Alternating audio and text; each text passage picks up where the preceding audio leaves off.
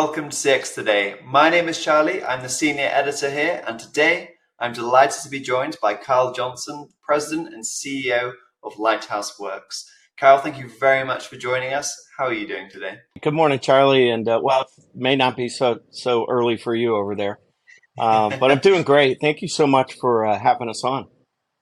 Yeah, it's great to have you on, and appreciate you uh, you coming on early as well uh, to speak to us today. Um, and it's it's a very kind of interesting conversation. This one, we're going to be discussing kind of your project at Lighthouse Works to kind of create more career opportunities for the blind and visually impaired uh, people. And so I think it's a really great initiative. But kind of before we get into that, maybe the best place to start is by asking you kind of to tell us a little bit about Lighthouse Works and your uh, customer service operations. Sure, sure. So our founding organization is called Lighthouse Central Florida, actually, and it is a our you know been around in this community since 1976, um, and essentially if you're born visually impaired or blind or become so at any age, we're the organization that helps you live beyond those restrictions through vision rehabilitation, training, and education. Um, doing that over the years, uh, we found that applying process technology and training can really level the playing field for, for people who are visually impaired or blind and living and learning. Uh, but we also recognize that um, for for longer than I've been alive, seven out of ten Americans who are blind are not in the workforce. Uh, this is the most highly educated disabled group on the planet, um, and they have a lot of value. Um, some of them have college degrees, advanced degrees, ran their own business before they they lost their ability to see, and so we needed to determine how do we create our own funding to serve our community uh, while also putting a dent in that seven out of ten statistic. So we created Lighthouse Works as a as a subsidiary nonprofit, a, a social enterprise company, and uh, not you know it is designed to to achieve a double bottom line: one, create competitive careers for people who are blind, while two, generating net redeployable revenue we can utilize to to enhance and expand how we're helping folks in the community. And uh, you know we started that about 11 years ago, and I don't mind sharing with you that we knocked around uh, for about eight years, really. I mean, we really, seven, eight years, we're just trying to figure it out. Our first two business lines were uh, a supply chain service, so packing, shipping, distribution, light assembly. Um, and then our and our other first business was a contact center.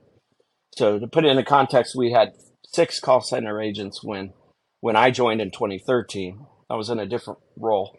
Um, and then when I stepped into the president CEO role in 2019, we had about 20 call center agents. Um, and then today, and in part with the help of uh, technology uh, like Genesys and partners like Genesys, we've been able to, uh, I think we have somewhere in the ballpark of 550 agents over just 36 months. Um, wow. So, so that's that's where we're at. We created over a quarter of the new blind jobs in the U.S. last year, um, and we're, you know, we have much bigger plans than that. Hmm. Yeah, it's it's a great initiative, and it's um, it's quite a staggering statistic that you gave there. Kind of seven out of ten uh, blind people in America kind of are unemployed, and as you say, there's some there's some real good talent, uh, really great talent within there, highly educated, um, as you said, and that growth really is staggering. I mean, over that 36 month period, that's yeah, it's really it's really great to hear. And you mentioned there that you're starting now um, to leverage um, technology uh, with the help of Genesys um, to kind of create those to create more career opportunities. Could you maybe give us a little bit of insight into how you're using that technology? Uh, sure. So we um, to make our business work, uh, our so about forty percent of our call center agents are typically sighted individuals. That should be put out there. Um, everything that we do with our customers starts with value, performance, and quality. Period. If we can't establish that reliably and consistently, then the blindness really is a non-factor because they're not going to trust us with their business. Um, so we, in the past, you know, as we built, we were using a, a, different telephony system, and it was sort of really good for where we were. Uh, but once we really had this tremendous growth, I mean, just explosion, and really driven by a tailwind created by the uh, the COVID pandemic, because uh, the two narrative, the narrative in the media was no one wants to work, and we said, you know what, we know a lot of people who want to work, and then uh, people, companies, or leaders who would not allow work from home had to, and then they saw that it could work. And so the, the, the number one barrier to employment for individuals who are blind is transportation. And so we kind of created, took that elixir and it became an accelerant for our business. And as that happened, we really needed to up our game uh, relative to telephony and software and all the technology involved in our business. And uh, we, we evaluated a lot of different uh, potential partners and, and really it came down to Genesys, And, and a big part of that is, uh, frankly, their people, you know, but they've also been, you know, since since we've joined them, we've had zero outages. Um, you know, they've been incredibly supportive. They've gone above and beyond because I think they have adopted our mission and they've really been inspired. And so we've had a lot of opportunities to to talk with them or or uh, about them, and we're thrilled to do that. Um, the flexibility uh, that we that we uh, access through using a platform like Genesys is just critical. So, Charlie, if I may, I just wanted to kind of describe why that is in a way that's perhaps unique to any others who are running contact centers. Is that cool? Yeah, yeah, no, that's that's absolutely great, and it's uh, it's it's yeah, amazing to hear kind of the uh, kind of how you've kind of leveraged the platform and all the benefits that it's that it is bringing uh, bringing you. And I'd like to actually delve a bit deeper into kind of how you're leveraging the platform, but maybe let's yeah. first kind of set the picture of kind of the results that you've uh, achieved since kind of moving on from your previous telephony provider um, to to moving across to Genesys. Mm-hmm. What kind of what kind of changes have you seen? Well, again, zero outages, literally zero. Um, that that uptime has been critical for our, our customers. Um, I think uh, also to again extremely responsive and adaptable.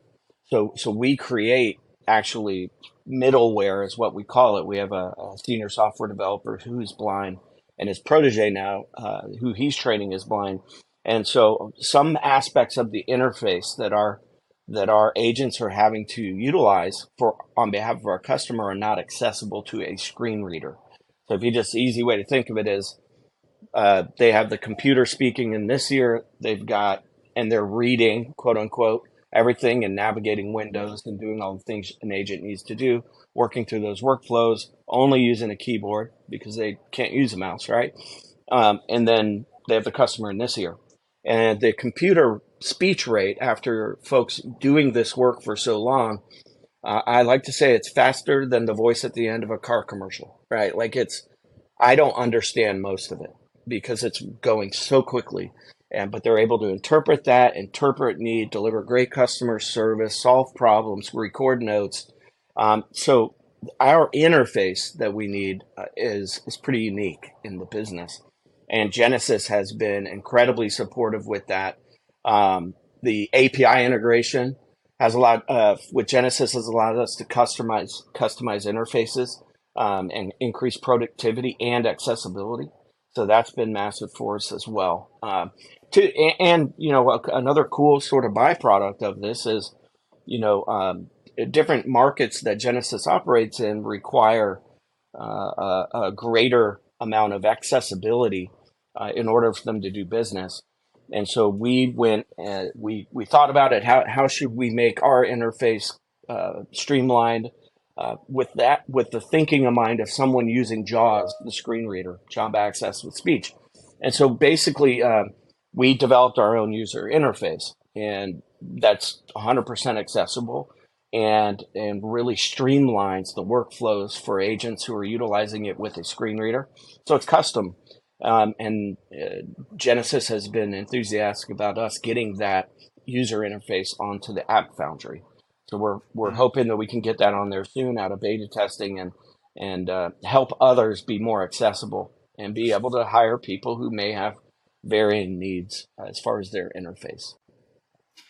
Yeah, that's really great, and, and it's great to hear kind of that you're at putting that onto the App Foundry. That's uh, that's amazing, and that you've been able to kind of customize um, the solution so much, and as you say, also kind of use the screen readers and make it available for remote work because um, transportation, as you said earlier, was the main issue. Lots yeah. of really good stuff there.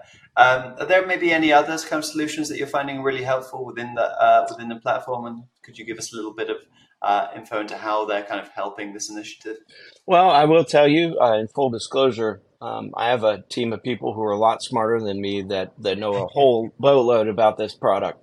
Um, so I'm sort of limited there.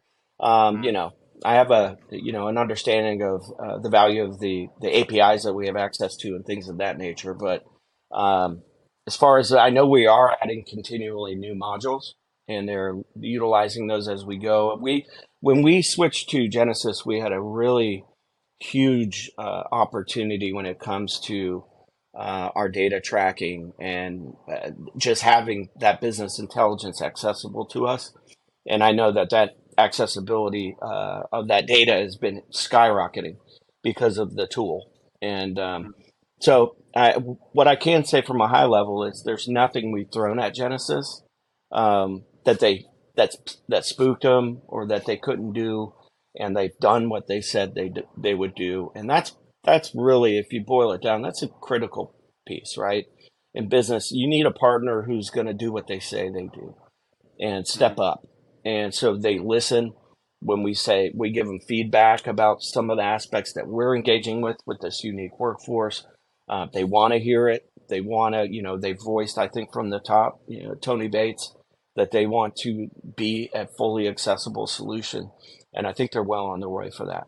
But yeah, data reporting, things of those na- of that nature have been really enhanced for the team, and we've had to, in fact, because of the access access to that, we've had to build the team out more, you know, and really add a business analysts and you know uh, folks that are crunching data and helping us make sure that we're we're not uh, incurring any waste uh, because you know again for for the business uh, that and profitability that's very important but also on behalf of our customer Mm. Yeah, I think that's great, and I'm sure you have a lot on your plate as well, managing that huge expansion uh, that you were that you were discussing earlier. So I think lots of really um, good stuff there. But as for my kind of final question now, I think it would be really good to kind of get your advice um, for the benefit of other maybe contact center um, leaders who are thinking, you know, there's a huge talent pool out there of um, of people who who aren't fully abled.